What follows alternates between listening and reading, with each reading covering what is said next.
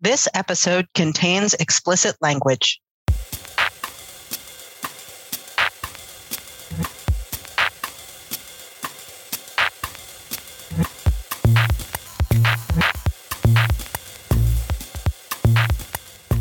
Hello, and welcome to Talking in Shul, a roundtable podcast. I'm your host, Tamar Fox, and I've got Zahava Stadler joining us from Toronto. Hi, Zahava. Hi, Tamar.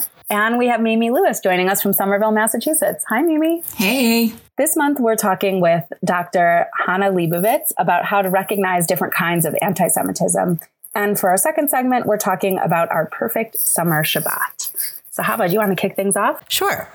For our first segment, we are joined by Dr. Hannah Lebovits, Assistant Professor of Public Affairs at the University of Texas in Arlington, to talk about anti Semitism and discrimination, and perhaps even to say to talk about how to talk about anti Semitism and discrimination.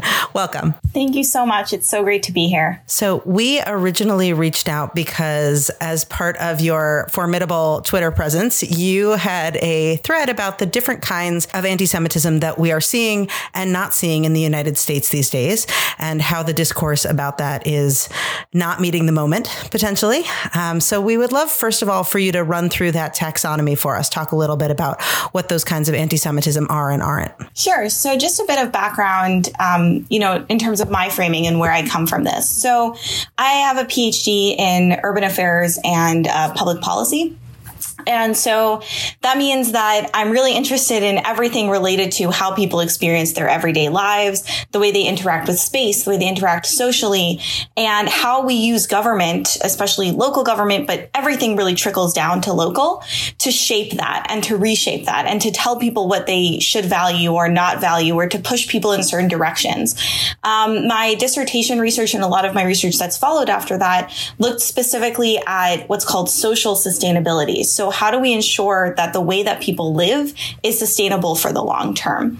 And so that's what I think about a lot. I think about how people live and, and I think about that time variable very often. Uh, it's something that we don't think about. We think so often about what's happening right now and what we need right now, but I think much more about the long term and not just thinking about what's happening in this space and with these people, but over time.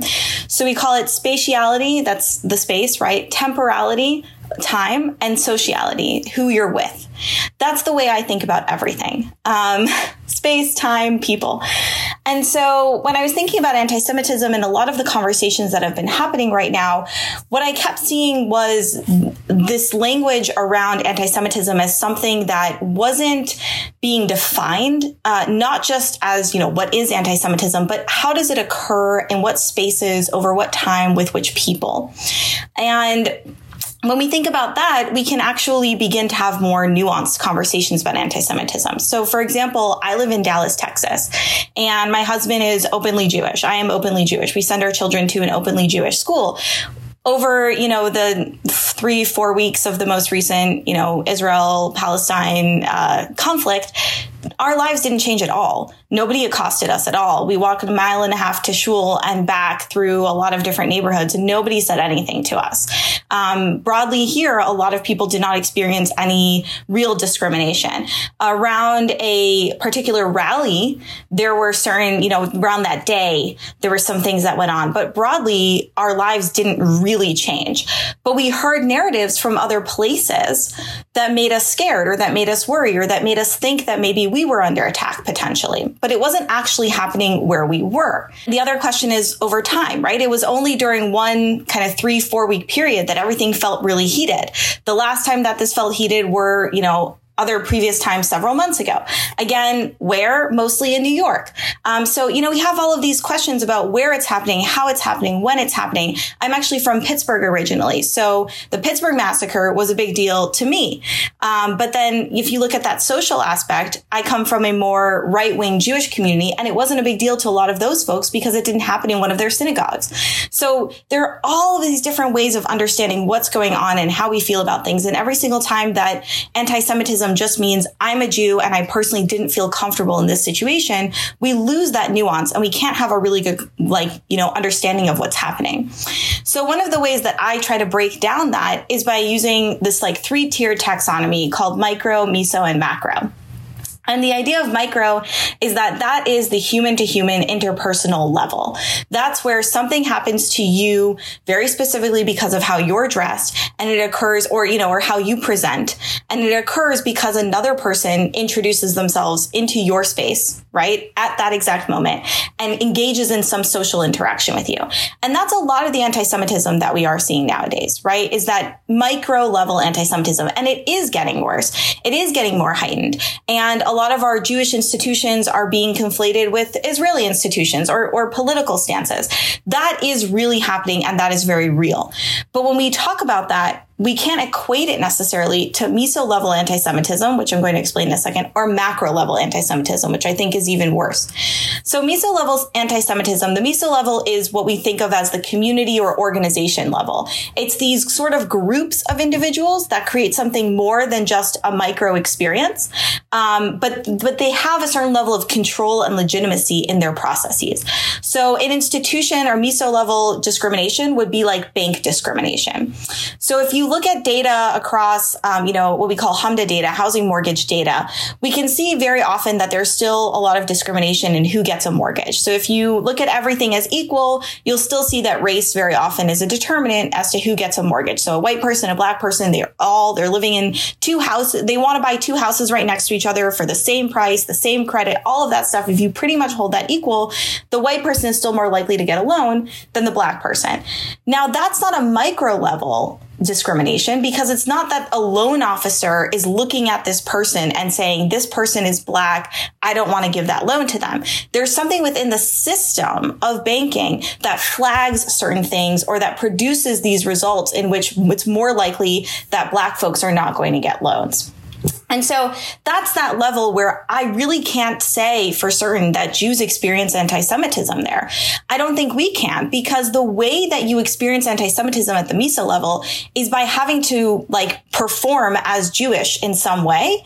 And we don't really have that. You don't have to check off the box that says you're Jewish if you go to apply for a loan. Um, you don't have to, there isn't really much in which you present yourself as Jewish institutionally that would create that.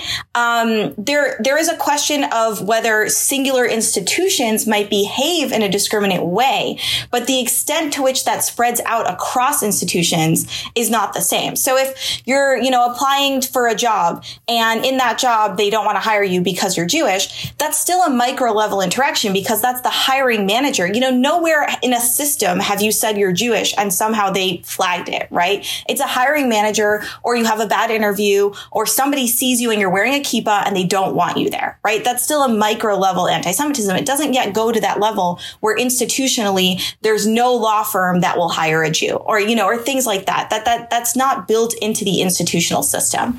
And that's a level of discrimination that does still very much exist for people who are, you know, who are black, um, who are of, you know, Latinx ethnicity. Um, that does still happen because they have to check that box. They present as a, a, a highly discriminated body in very different ways in which they can be flagged and they can be within that system Can discriminated. The other level is what's called macro level. And there's a lot of conversation that's happened around, you know, things like critical race theory and a lot of these other broader theories. And those are macro level theories. And what that means are, are macro level ideas. And what that means is that they're going beyond individual human autonomy or agency to see these larger collective framings and interconnections between different ways that we understand the world and think about the world and assumptions we have and values, you know, these larger macro level things that we can't just change by saying you're going to get arrested if you assault this person because they're Jewish, right? Like that's a, these are much larger macro level issues. And I think we can also say that macro level anti-Semitism has increased very much so. The conspiracy theories that people are believing about Jews, what we saw in Charlottesville, what we've seen over the last five years, um, is macro level anti-Semitism bursting out. All of these ideas about Jews and who they are and what they're going to do and how wealthy they are and this and that. That's very, very common. And that's trickling down into micro level interactions. People are believing these macro level views. They're, they're creating insular networks of information networks where they keep sharing these macro level views. And then that's playing out at the micro level, but it's not in the meso level. And I think that's really important when we talk about discrimination against Jews. And when we try to find allies in other communities, we need to recognize that we're not necessarily experiencing the same discrimination um, and that for me is a big push because a lot of my research revolves around neighborhood equity and justice. And when I look at a neighborhood that's been entirely disinvested, I cannot say it looks like any neighborhood that Jewish people have ever lived in. Um, I just can't. And I know why it was disinvested in. And I know why the second that it became black or brown, nobody wanted to put any capital into it. Nobody wanted to put any jobs there. It, it was completely entirely disinvested. That doesn't happen to our neighborhoods. And some of that is political activism, but even your ability to engage in political activism, right, is, is built into which system is considered, which, which group or which neighborhood or, or which identity um, is considered to be invited to that stage. And so for me, you know, it's it's it's difficult and I am in more, you know, leftist circles and progressive circles doing a lot of this work and I find that pushing back on on you know some of the macro level anti-semitism that does occur on both sides and even micro level anti-semitism it needs to come with that acknowledgement that we're not experiencing that meso level anti-semitism. Know in your twitter thread you also talk about you know the approach of asking institutions to come out and speak out against anti Semitism in some way fails to recognize that we're not talking about meso level anti Semitism. And when an institution speaks out, does that even do anything to address either macro or micro level anti Semitism? In some ways, it's just performative. Exactly. And I think that one of the things that's happened as we, um, you know, as Jews have continued to be politically active and as we've continued to kind of find our niche and, and, and push a lot of what are, you know, what's considered good for Jews or, you know, defending Jewish interests, we've relied heavily on institutions, not recognizing that that's not really where the fight is. Um, I don't think it's really been there for a long time, especially since the shifts have gone towards requiring minority groups to self identify within institutions. Um, we as Jews, which are technically, I guess, a, an ethnic white group, I mean, I'm, when, I mean referring to white, you know, Ashkenazi Jews, we're, we're not really considered within those designated minorities, uh, which is funny to me as a kid. As a kid growing up, you know, you had to take, um, you know, the standardized tests, and you have to, you know, you have to give your ethnic, you know, ethnicity or or racial background. And I remember I didn't know where I fit because I didn't think I was white, but I knew I wasn't black, and I knew I wasn't, you know, Hispanic, Latino. Like I, I didn't know where I would fit until I got older, and I realized, oh, I I'm white in that system. Um, and I'm coded as white and I'm going to get all the privileges of being someone who's coded as white institutionally.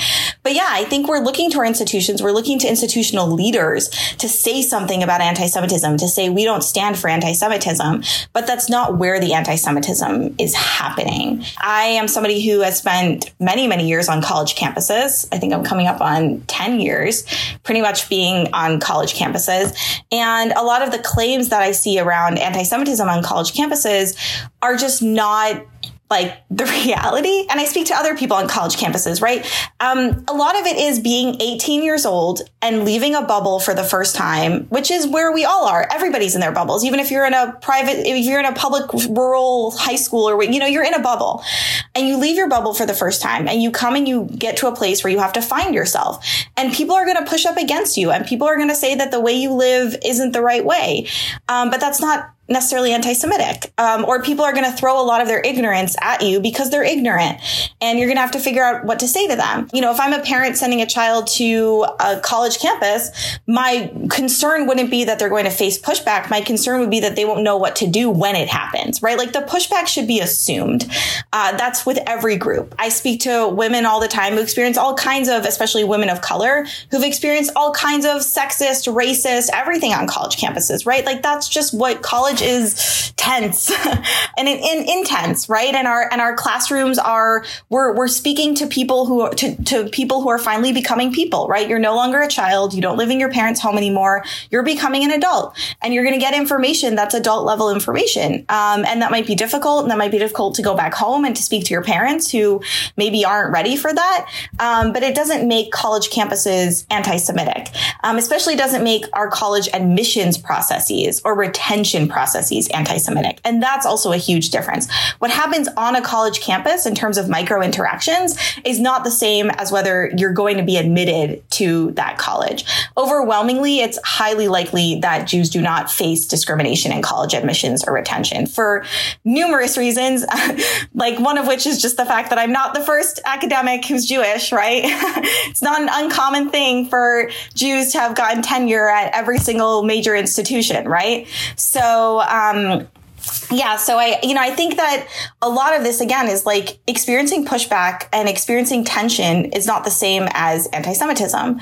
Um, going to a job and applying for a job and you know having these casual just you know affronts with somebody doesn't mean your workplace is anti-semitic. Um, it could mean that somebody who you're working with is anti-semitic or is ignorant but it doesn't make the whole institution like that. And that's why i just i don't think institutions are doing much in all their statements. It is it's performative, right? And they have to come out and they have to seem like they're still relevant to our Jewish values or our Jewish goals, but I just don't think they are. I think it's really interesting that, like, if we want equity in this country, a lot of what we need is institutions to change policies around race.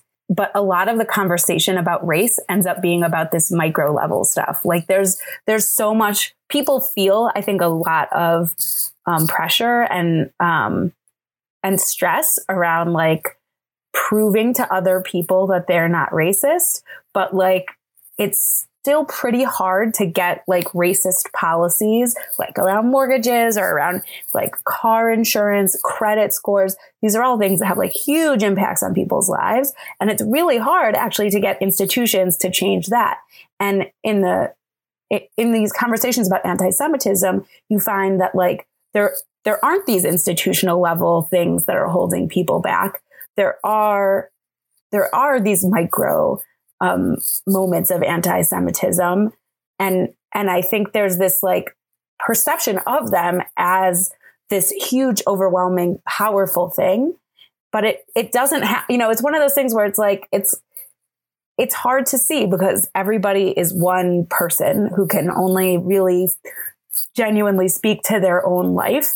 And like, if you experience some, but something that feels like a scary anti-Semitic thing to you, like that is real. Like those feelings that you have are real. It may be very scary, but it isn't the same as like Jewish people are like can't get mortgages because their credits are lower institutionally. I think that's where we have to differentiate between feeling uncomfortable because you've experienced a personal trauma and feeling uncomfortable because you're within a system of oppression.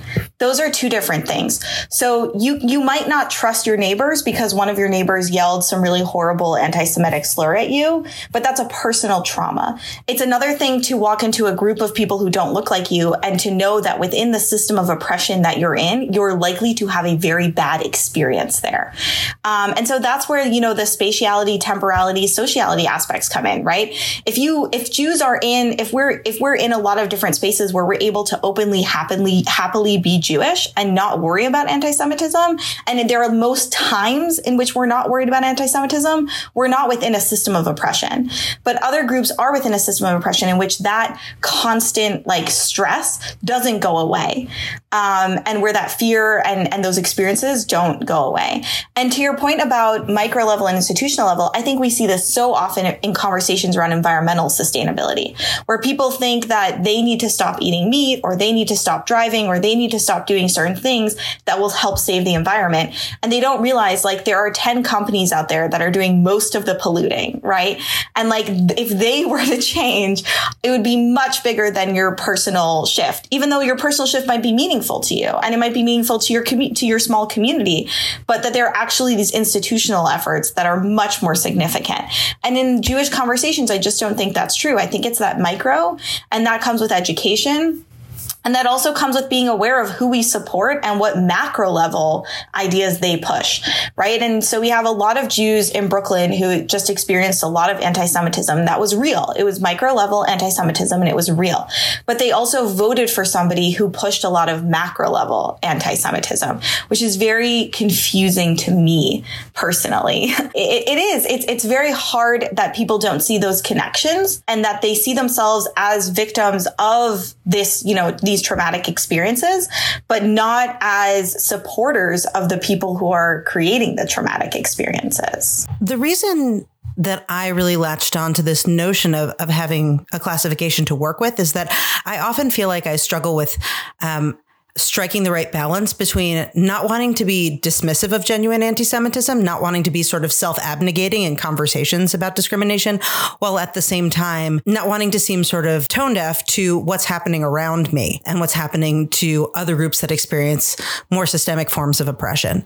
I think that where I think this is sort of difficult to apply, as I think you know, as, as, sort of a layperson thinking about this, is the interaction between these levels. So, for instance, a hate crimes law is an institutional policy meant to address a micro level form of discrimination. Or on the other side, there can be a rising trend of micro level discriminatory incidents that create an atmosphere, sort of a permission structure for people to advance policies that could create a meso level form of discrimination. And so I'm trying to think about how these things sort the slippage across these borders and and how to properly situate an incident in its proper sort of tier without saying micro level is specific to you and therefore while regrettable is no big deal which doesn't feel like the right response when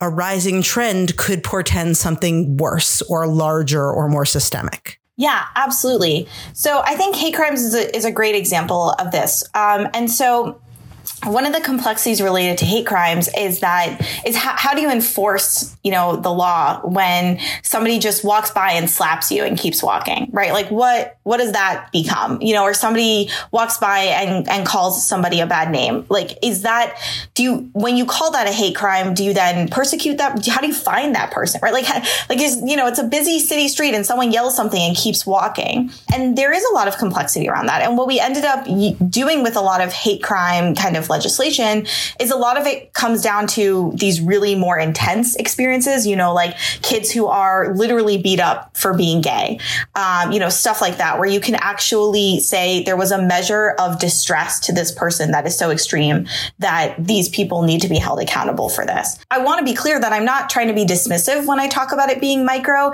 The, the, the, the word micro just sounds like not a big deal, right? It's micro.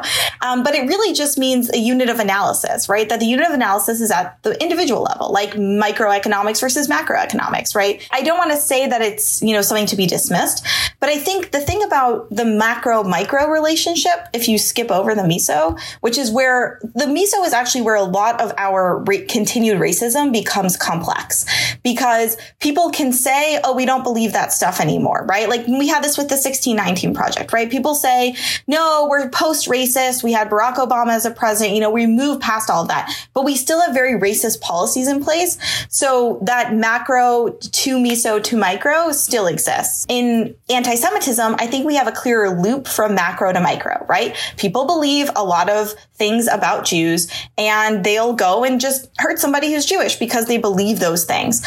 Um, or they've had a one-on-one interaction with someone who's Jewish and they decided all people who are Jewish are terrible because I had that interaction and now I want to engage in this way. That's where I think you can actually educate people. Like you can use tools like education to deal with discrimination when it's in that clear loop. You can't use tools like education to dis- to resolve discrimination that's at the meso level because those that requires actual policy changes um, and it requires unpacking the entire system to understand where the gaps are. But I think education is a way to resolve some of, a lot of this. I also think that how do I want to put this? Again, not supporting people who are pushing those ideas, you know, recognizing the threats at the macro level before they come to the micro level, I think is more significant. Recognizing that somebody who just dismisses people who are openly hating Jews is somebody who's going to encourage micro level anti Semitism down the line. Having lived in Pittsburgh, um, and I was really impacted by the massacre in Pittsburgh, and that was clearly tied to a lot of the rhetoric around this caravan coming, immigrants. It was, I mean, it was an attack on the Russian Immigrant Aid Society, right? It was an attack on people who support immigrants. And so, um, you know, I think that understanding the micro to the macro to micro loop is important. But I also think that when it comes to micro level anti Semitism, again, without reducing how tr- personally traumatic it is, we also need to understand that we broadly, I think, take for granted how safe we are in this country and not every other group is as safe as we are. And having a singular experience that makes us feel uncomfortable or unsafe is not necessarily a hate crime. If I'm walking down the street and someone yells, you know, dirty Jew, I'm like, okay, good Shabbos to you too, right? And I can just move on. I don't need to then tweet about it. I don't need to then ask my city council person to write legislation that says this isn't allowed to happen, right? I can just move on. But we've, we're so embedded in the system where we believe that we have a right to wholesale whiteness, um, to be to exist in every space without any discrimination, without anybody ever coming up against us, without anybody ever questioning anything we do. We believe that we deserve to exist in that space.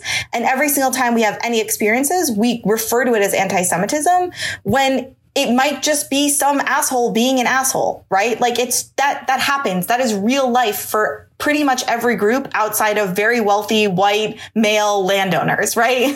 like they're the only ones who don't get called assholes. Or if they do, they really do like call the cops on you. And so, you know, I, like we have this level of entitlement in this country that just I don't know, maybe we have to kind of move past that, right? And just keep hustling and just keep going because that's, that really is like our lives. I don't, you know, I just, I don't know if I'm saying it right because I don't want to tell people just move on and get over it if somebody's coming and attacking you. Um, but I think that there are, again, even in that micro level, there are experiences that are just, okay, somebody was obnoxious to me. Somebody was an asshole to me. Somebody shoved me because I wore, because I wore a kippah. Like, okay, yeah, sucks. Like, move on. You know, somebody called me bossy because I'm a woman and I had something to say, you know, like, so sexism is every single day experience, right? Anti Semitism is an every single day experience. These are just common experiences for us. And I think that it's a level of entitlement that we have that we sort of think that that should never happen. And if it happens, the whole world is like falling apart. I also think, I mean, first of all, brava to everything you said. I, I totally agree. I think that like I would like as a community for us to build up a little bit more resilience around this and a little bit more of a sense of like we don't need to feel like Auschwitz is just around the corner every time somebody gets you know shoved for wearing a kippah which doesn't mean that like getting shoved for wearing a kippah is fine it's not fine but like there there are there's like a, a very very big gap between that happening and what I think a lot of people worry about when they talk about anti Semitism. And I think, like, I just, I wish there was a little bit more of a like reality check of like, it's not okay when it happens, but it also is not the same as what people sometimes imagine. The other piece of this I think is really interesting is like my sense, and I I don't know how this would. Uh, my sense is that like most of the anti-Semitism that like the acts of anti-Semitism on the micro level that we're seeing are like mostly experienced by Haredi Jews. And a lot of the people that I see freaking out about anti Semitism today are not people who are typically closely aligned with the Haredi community. And I don't even think that they are in this way. You know, like they're not like standing guard in Haredi communities to keep Haredi families safe. They're just like freaking out on Facebook about anti Semitism. And there's something about it that feels really disingenuous to me. Like, I think it is terrible that anybody is like getting beat up for being Jewish or is having to deal with like being yelled, you know, having slurs yelled at them like that is not okay.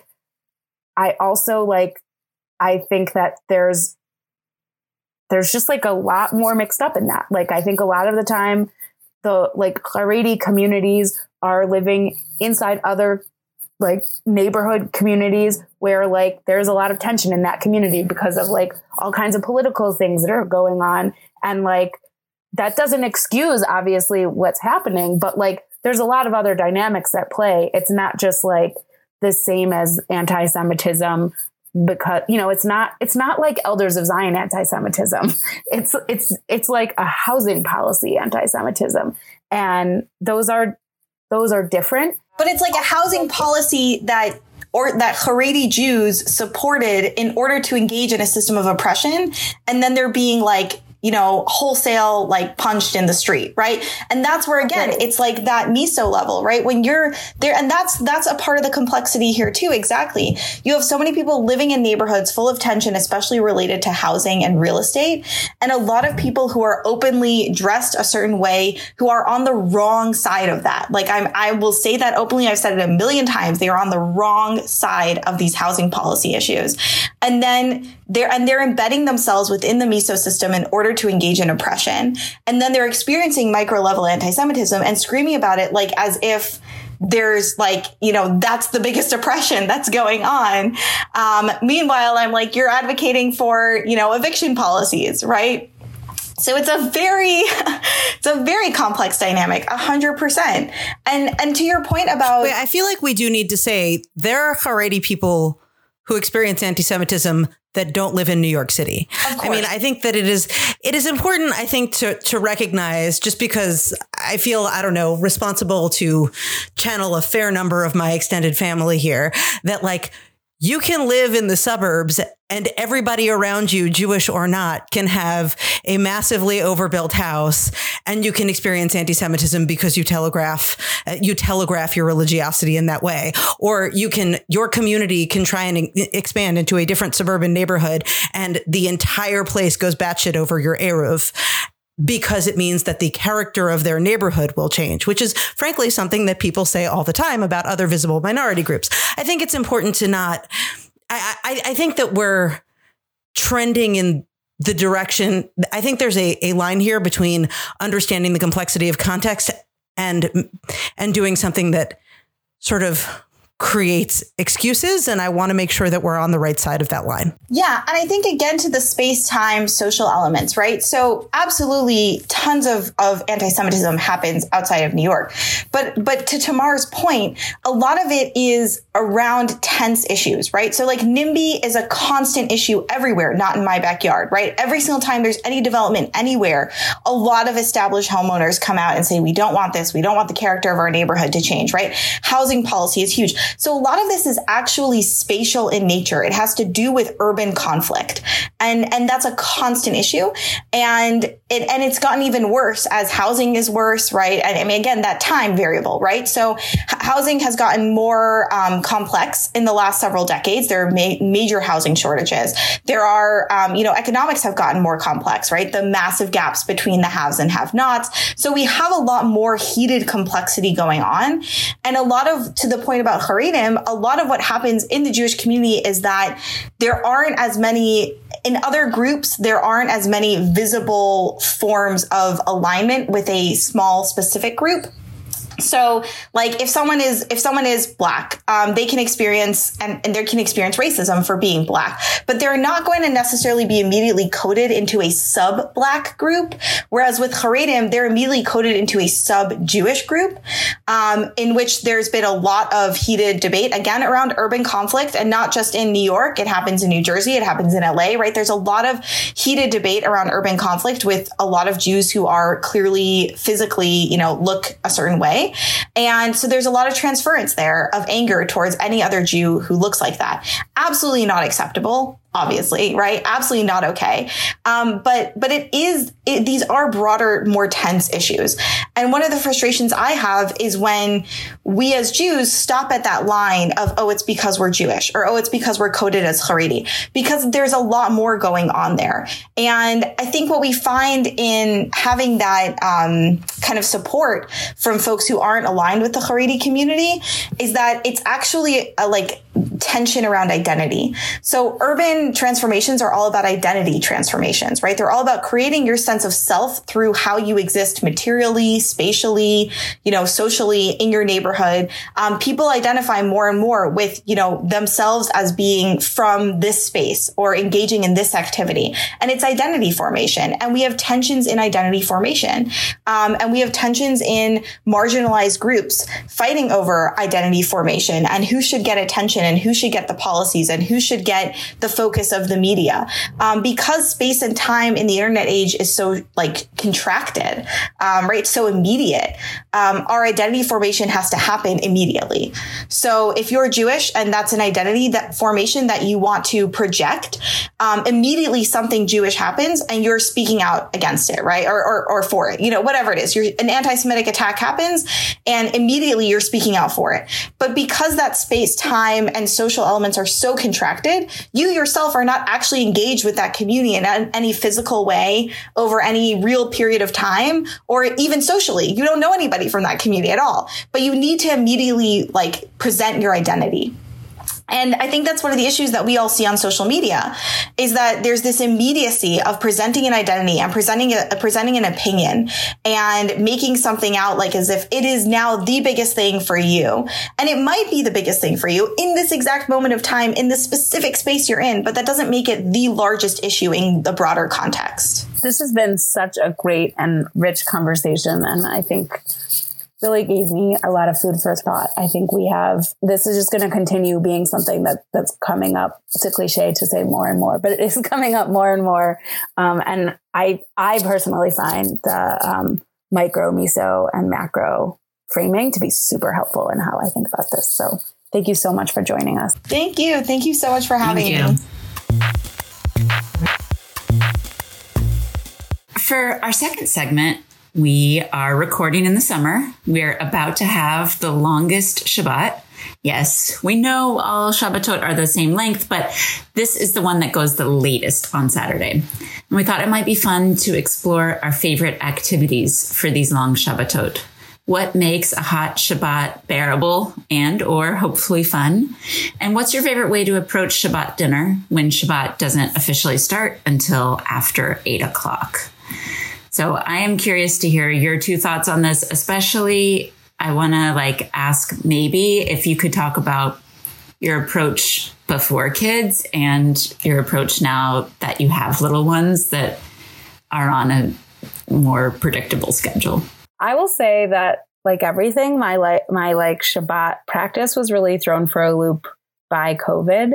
Um, and so like we just like in the past month and a half, like started having um, in-person davening on Shabbat, and it's still not not every Shabbat.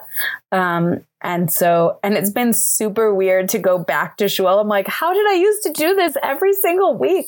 In my ideal framing of a world where I'm not like trying to figure out how to like deal with the pandemic in addition to an extra long Shabbat, it's like sleep until I wake up on Saturday, no alarm, like just sleep, get up, have a leisurely breakfast. I usually eat cake for breakfast on Shabbat. Mm. Cake leftover from Friday night dinner. So I usually have coffee and cake for breakfast and then go to shul.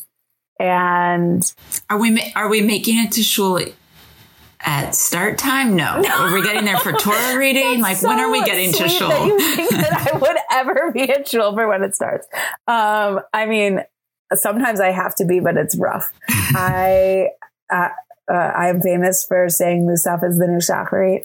Um, if I'm not reading Torah, then I will typically roll in sometime during the Torah reading. And if I am reading Torah, then like I will try and be there before Shema, but for Shacharit, but you know, sometimes that doesn't work out as planned. I love having people over for Shabbat lunch there's not that much of a culture of it in my community, which is kind of a bummer. And so, and like our shul in the time when Kiddush was a thing at shul would often have like a pretty substantial Kiddush. It was unfortunate for me. It wasn't like my kind of thing, but there would be a substantial Kiddush who come home and my like ideal situation is we all then like eat something more because usually like whatever was at Kiddush wasn't quite enough and then nap for like two to three hours, which is like amazing.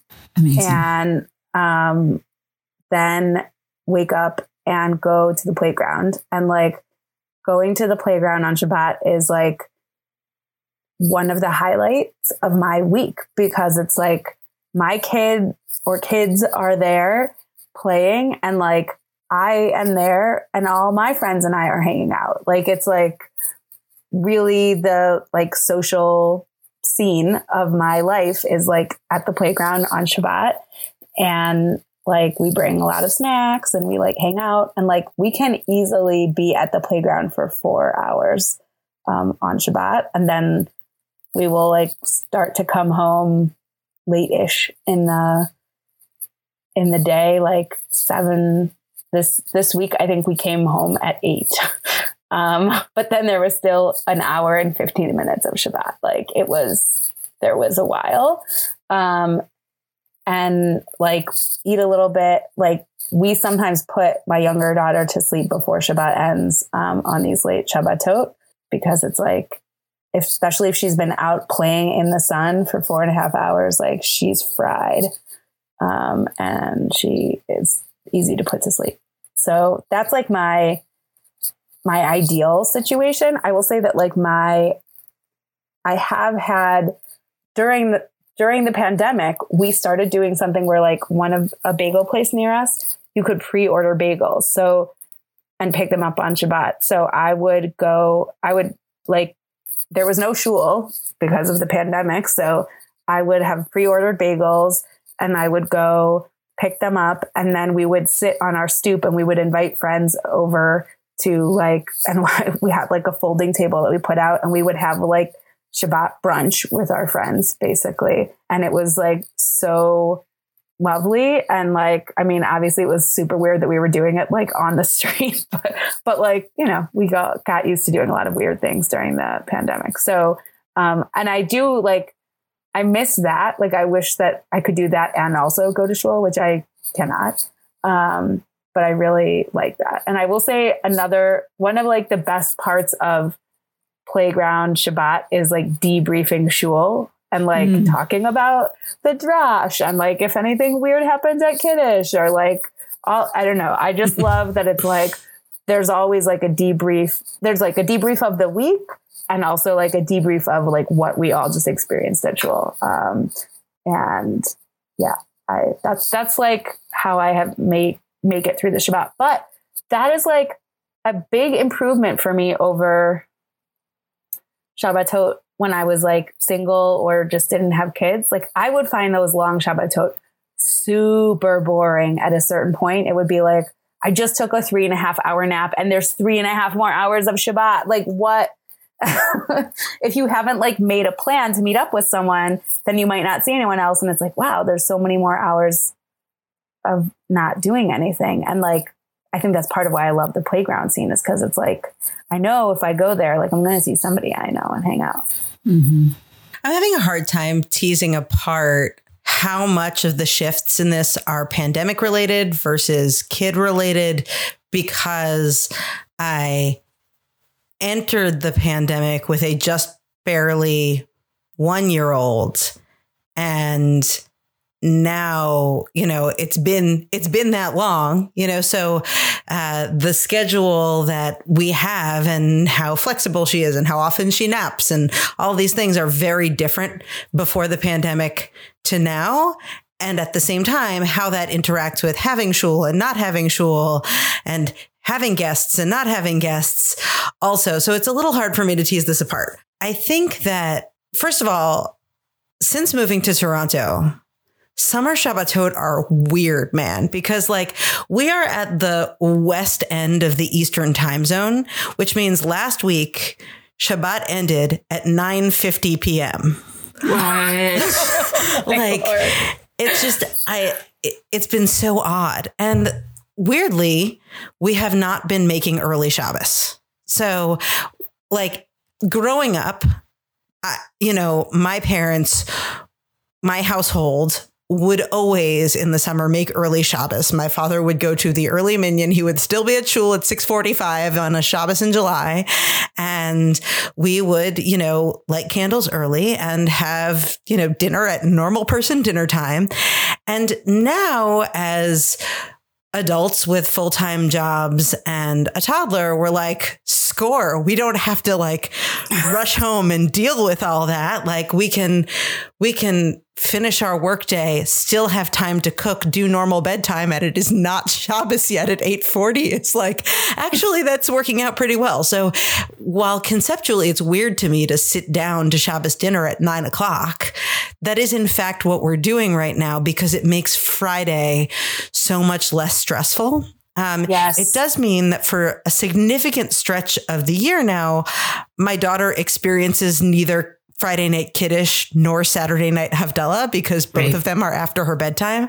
So I, you know, it's sort of a funny experience. Um, it's like it's like her soul is experiencing perpetual Shabbos, guys. It's never over. Oh my gosh, she's so from.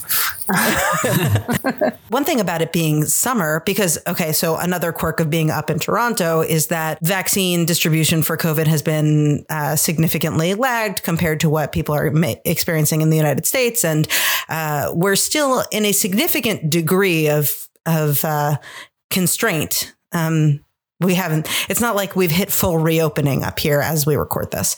Um, in fact, it is only last week that our shul at this stage of the pandemic has been able to go up from 10 people per service total to 15% of building capacity, which is a significant jump given the size of my shul building. But uh, it just the concept of potentially going back to shul, which I was doing much earlier in the pandemic, but uh, when things were less intense here. But it's we're now starting to reconsider the concept of going back to shul, and I'm now thinking, wow, how is that going to affect the way my toddler thinks about Shabbos? Which right now is my parents are both available to take me to the park first thing in the morning.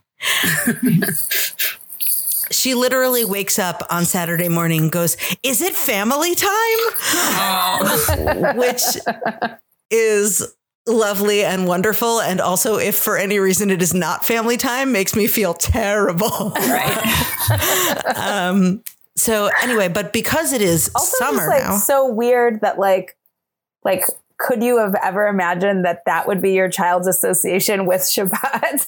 like, Which is great, I get. Yeah, you know, no, it's not. It's good, but it is also just like what a weird year and a half it has been. that like, like basic things about our children's Jewish lives are not what we expected. I think that one thing that is a struggle um, in pandemic Shabbos is conveying a sense of uh, Shabbos as anything other than all the stuff we can't do Yes. because there isn't sort of an affirmative ritual experience making up very much of her day. And so um, that's something where I think the family time is kind of rushed in to fill the void as, as an affirmative Shabbos thing. But other than that, I would say summer Shabbos stuff. First of all, uh, we have moved during this time from an apartment to a house that has outdoor space in the back, the ability to host an outdoor lunch over the last several weeks, really over the last month, we have been able to host a Shabbos lunch on our back porch in a way that wasn't possible for the entirety of COVID. That's been a very big deal and is something, frankly, that I think will probably keep up post COVID. I mean, there's no reason we all must eat inside. Um, and the other thing is just given how late Shabbos ends, uh, to really to an extreme here, um, that my husband and I in shifts have started taking post bedtime walks. Like once a once we're no longer doing any active parenting, you know, one of us will stay home and I can go for a walk on Saturday evening for a solid hour, come home, and then he can go for a walk for an hour, and Shabbos is still just barely ending. So that just taking advantage of the evening in a way that isn't because it's still Shabbos, like, hey, no screens, right? And no uh, sort of atmospheric, we should be preparing for tomorrow. So that I think is the nicer part of it is that, you know, I can, I can take a walk from 730 to 830 in a way that feels very calm and, uh, you know, just being in my surroundings and very, uh, I am I I am terrible at mindfulness in the grand scheme of things. I feel like this is my best shot at it. Hmm. I like that. Family time and Zahava's best shot at mindfulness. How about you, Mimi? I am. We we do early Shabbat dinner, like before my son goes to bed, and you know I, I don't feel bound by a lot of the time boundedness of Shabbat. So we'll even do Havdalah like right before bed on Saturday if it's might be 7:30 and if we're just like looking for something nice to do light the candles and smell the spices and you know sing songs so i think that for me i think similarly to you zahava like i'm at a different stage in my toddler's life and his need for schedule um, the pandemic is meaning that things are reopening, but also I've moved geographically a lot further from the minyan that I used to be a part of. And I'm still waiting for the shul that I'm now close to to reopen, but I haven't made friends yet with those people who go to that shul. So yeah, I'm, I don't know, like Thursday night, I went to help my minyan set up the tent and I just, I, for outdoor davening and I realized like, it's going to be like, an hour and a half walk to get there on Saturday. I'm just, I mean, I'm not, I'm not doing that. I'm not doing that in a heat wave with a two year old. Um, so I'm still really figuring it out. I will say the things that I've really enjoyed have been, you know, just sort of like basic summertime things, but letting them feel like Shabbat. So I want to endorse this is not our, our technical endorsement, but Whole Foods has some really good Concord grape ice pops. And my son Ruben is really into Kiddush. And so we had Concord grape ice pops for um, dessert uh, Friday night, which was great. Um, and just, I think generally, Zahava, uh, Tamar, like you mentioned, park meetups, big part of my weekend life. For me, it's either Saturday or Sunday is a park meetup time. Yeah, I'm, I'm still really struggling with like, what does Shabbat look like in my new neighborhood? And I think um, that's that's the biggest thing for me right now, not the time.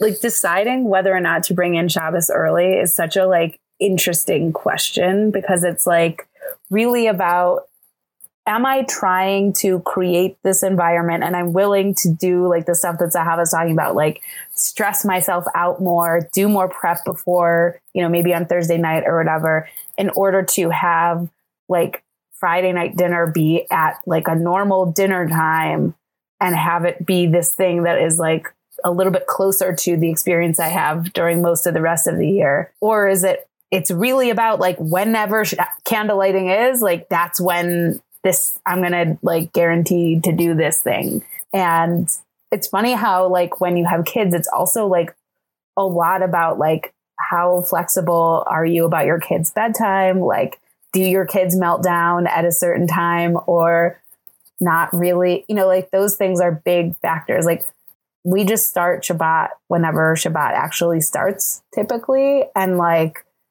our kids just we'll we'll just eat. I mean, like sometimes they do a lot of snacking before dinner, but like I am not a kind of person who's going to be like ready to start Shabbat two hours early. Like, um, I, unless something weird happened, like that's just not the reality of my life. And like, I assume that I would have figured something out if I had kids who like could not, absolutely could not handle having dinner at eight o'clock or whatever. But I don't, my kids are like, whatever. if there's cake at the end, it's all good. um, and so, but I think that that has a huge impact on like, you know, how you frame Shabbat in your head. And similarly on Saturday, it's like, I think it is more intense, especially in this pandemic when it's like there's so many hours of time to fill and it's a pandemic and it's Shabbat. So there's a lot of stuff that like normally we would do, which we do not do. Mm-hmm.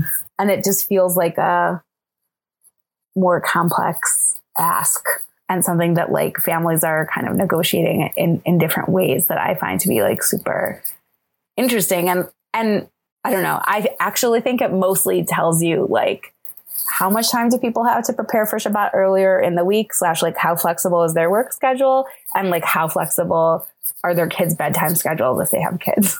like, that to me is what it, I think it actually comes down to. But like, those two things end up having like a huge impact on like what your ritual of Shabbat looks like.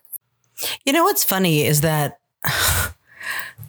traditional like liturgy kind of has an answer to this question and that answer is Pirkei Avot. Meaning, what's funny about the like we're we're talking about the um, sort of communal, social, and culinary, I guess, experience of Shabbat. Um, but the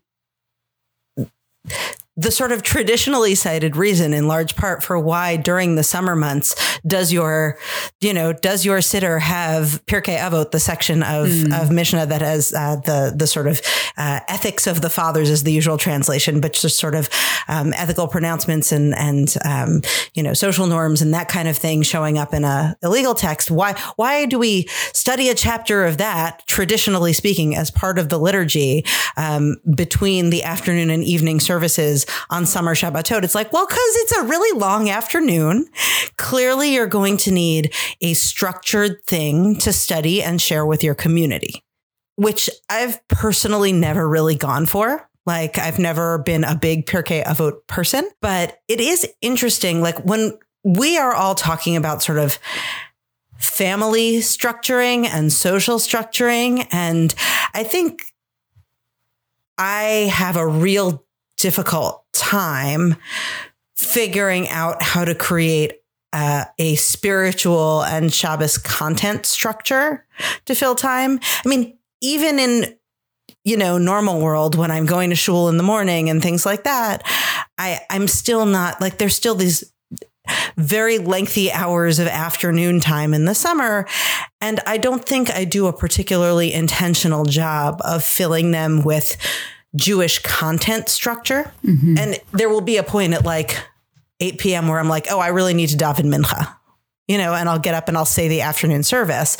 And because I'm almost always by myself and not in shul to do that, it takes me a total of like seven minutes. But I, other than that, I'm not trying to structure my day around religious content in that way, um, yeah. which I'm putting out there a little bit as like a, you know, acknowledging a failing. But I think it's interesting that the, um, that, that the traditional answer to this is let's give you something to study and let's standardize it to make sure that this is something you can share with others in your community and have like a, a universal cycle to follow the same way we do with Torah reading.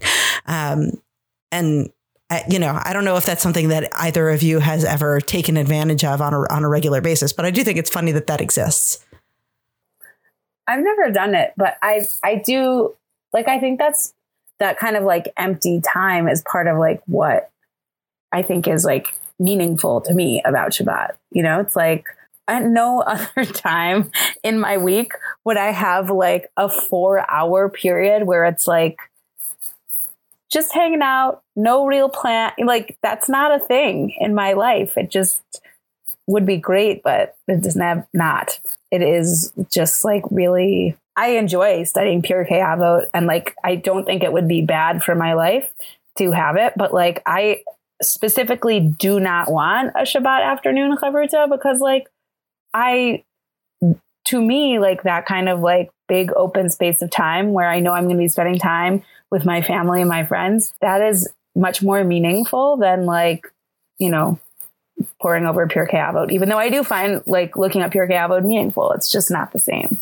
I think we should end by talking about one of our favorite uh, summer Shabbat dishes to cook or eat. Oh, I actually have an answer to this because I broke this out as my summer recipe a couple weeks ago for the first time this season. So, the thing that I always struggle with the most when menu planning is the appetizer. Um, in general, because, uh, and I, I, may have said this previously on an episode, but like in my head, the thing that distinguishes a Shabbos meal from a meal at any other time is courses. Like mm-hmm. if you sit down and eat it all at the same time, it is not a Shabbos meal in my head. Like a Shabbos meal should have an appetizer, a main dish, and a dessert. Um, and maybe if you're not having company, you can forego the dessert, maybe. Um, what? I mean, you can forego preparing a formal dessert, maybe, and like go graze in the snack why drawer. Would you not, why would you not? For sorry, there's a fly here. Why would you not forego the appetizer? to me, like the appetizer is the more distinguishing factor for a Shabbos meal because I never make an appetizer for Right. for any other time that isn't a significant event. So summer appetizer, I have a great recipe that offhand I cannot remember the original source of, but I will find it and link to it in our show notes for mango gazpacho. This is a uh, there's no tomatoes involved. It just means cold soup derived from mango. So the broth, quote unquote, is pureed mango with some orange juice and some olive oil and some lime juice mixed in. The other contents are chopped up. It's basically an Israeli salad, right? There's like chopped up pepper, onion, and parsley uh, chopped up in a um, in this mango broth. And especially if you're eating outside on the porch in the hot sun, it is a great refreshing. It's like what you want from mango sorbet at the end of the meal, except a little bit savory and at the beginning. That sounds amazing. That does sound amazing. Yeah, Zahava, my or Tamar, my my thought was also gazpacho. There's um, Mark Bittman has a cookbook called The Kitchen Matrix, um, and one I love it in part because it's just laid out really beautifully, and he has a whole spread with these beautiful photos of different gazpachos, and pretty much during the summer, the immersion blender will come out, and I'll cook my way through, or zhuzh my way through all of those gazpachos. Yes, I also love gazpacho. Um, I was going to say salmon niçoise salad or like any kind of niçoise salad, but like I love we we we eat a lot of salmon in my family, and so a niçoise salad made with salmon instead of tuna is like a a mainstay. And what's nice about it is like you cook all the components of it separately, and then you can kind of have everybody like make their own salad with whatever ratio of like green beans to potatoes to olives or whatever they want. And if there's somebody who like hates olives, like you haven't contaminated it. Like everybody can can make their own because there's like a, a lot of different things in your typical niçoise. Like there will be enough for everybody to like figure out some component of like you know some combination of things that they like. So I I recommend, and it's great cold. Like you don't need to do you have to cook the components ahead of time, but nothing needs to be heated up. I love cake, as I've already mentioned twice on this very episode, but uh, ice cream and like popsicles on Shabbat afternoon are like such a delight as well. So Popsicles are great. I they love really them. are. Me too.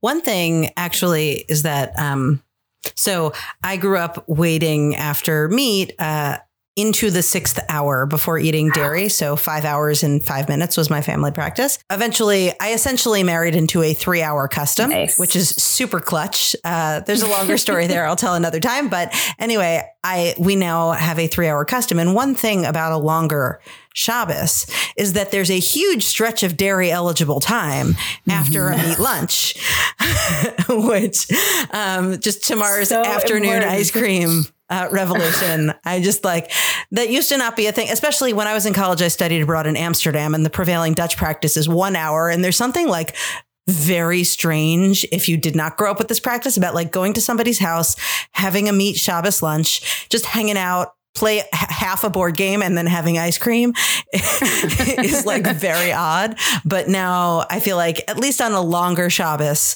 with a three hour wait time, I can I can get a, a bit of that. That is awesome.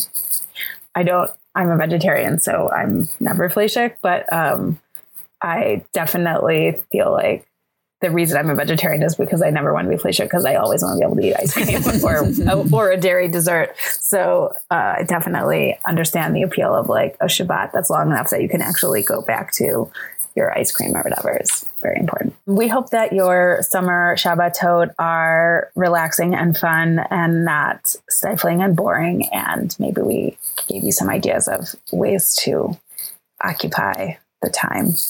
Um, these long Shabbatot, but we're also like about to come to there's start they're going to start getting getting shorter, which is it's funny to me that it feels like early in the year. I mean, I know obviously it's the same time every year, but I, in my head, I would expect the longest Shabbat to be like in August. Mm-hmm. And it's weird to me that it's actually in June. All right. I think we are ready for our endorsements. Zahava, what do you have to endorse?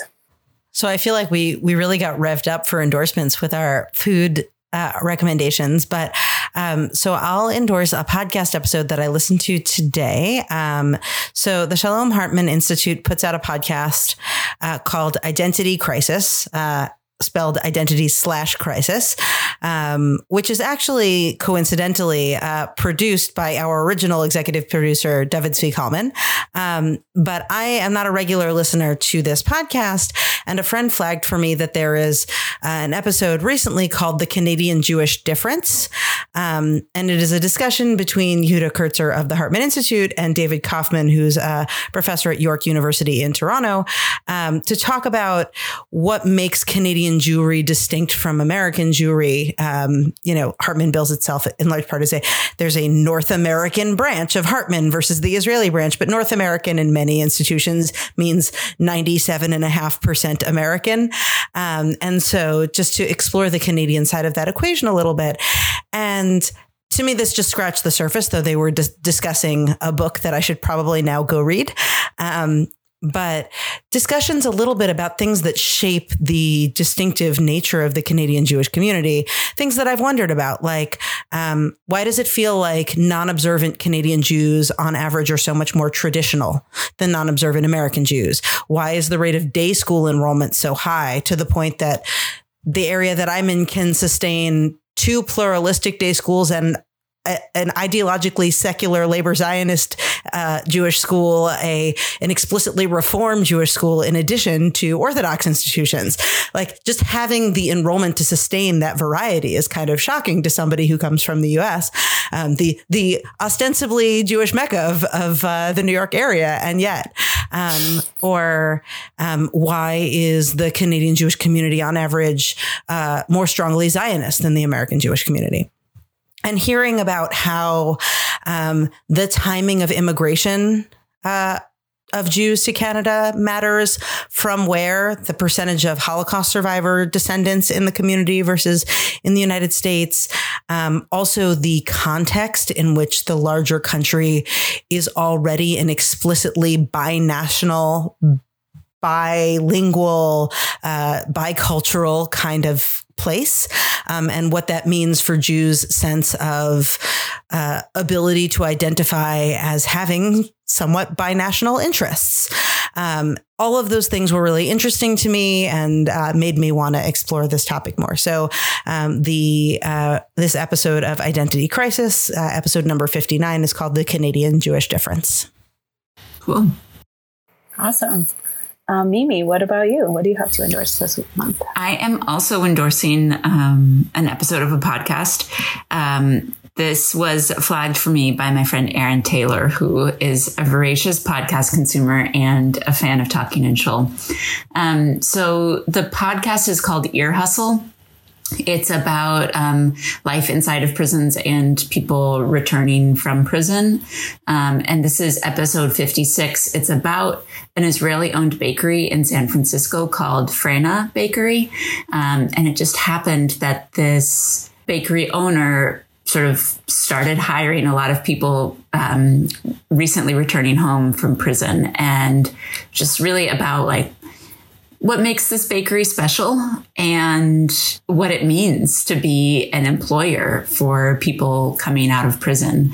Um, and I, one of the things that I really loved about it, the owner is a religious Israeli and he talks just very like casually and lovingly about the ways in which his Jewish upbringing, um, support and his Jewish beliefs supported his choice to give people this chance and to really welcome them into his family.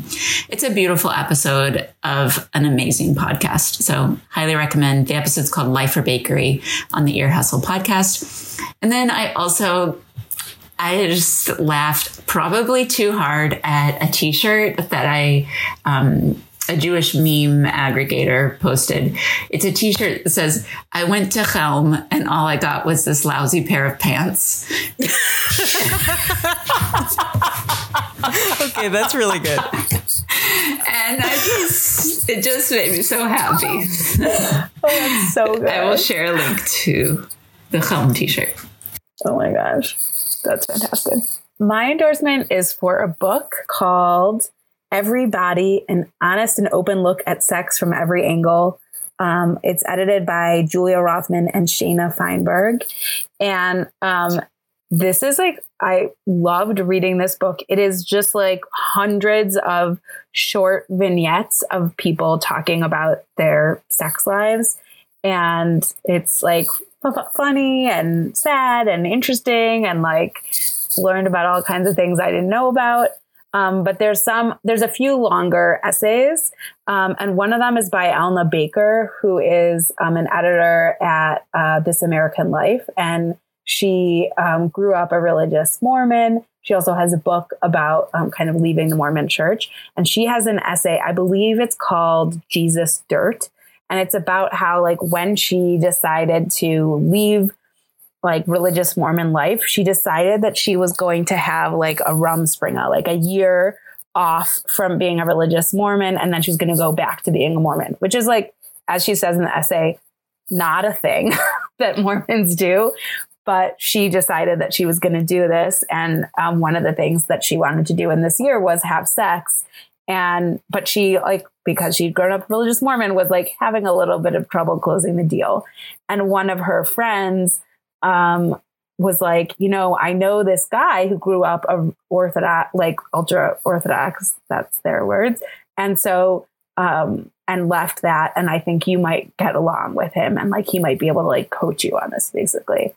And the essay is about what ended up being her like date and sexual experience with this guy, and it is like hilarious and super cringy, and also like I think in a way very deep about like how like religion and sex can really get deep into us in ways that are really hard to kind of deal with and process. Um, but I, I like loved that essay. I read it um, out loud to my partner, and we did like full body cringes and laughs together. So if either of those things sound good to you, um, but even if that doesn't sound good to you, honestly, this book is like so great, and it's like a big, thick book. Um, but everything in it is like basically two paragraphs long, so you can just kind of rifle through it um, and find tons of nuggets. So highly recommend that. That sounds great. It is really good. I want everybody to get it. Um, and also, like, I got it, I found it by accident at the library. So, like, I haven't seen anybody talk about it. So I don't, and I think it just came out this uh, year. For the days of finding things by accident at the library. I know. Well, that it's not because I was like browsing at the library. It's because there's another book that is a book about like bodies and sex and gender and stuff for kids called the Everybody Book.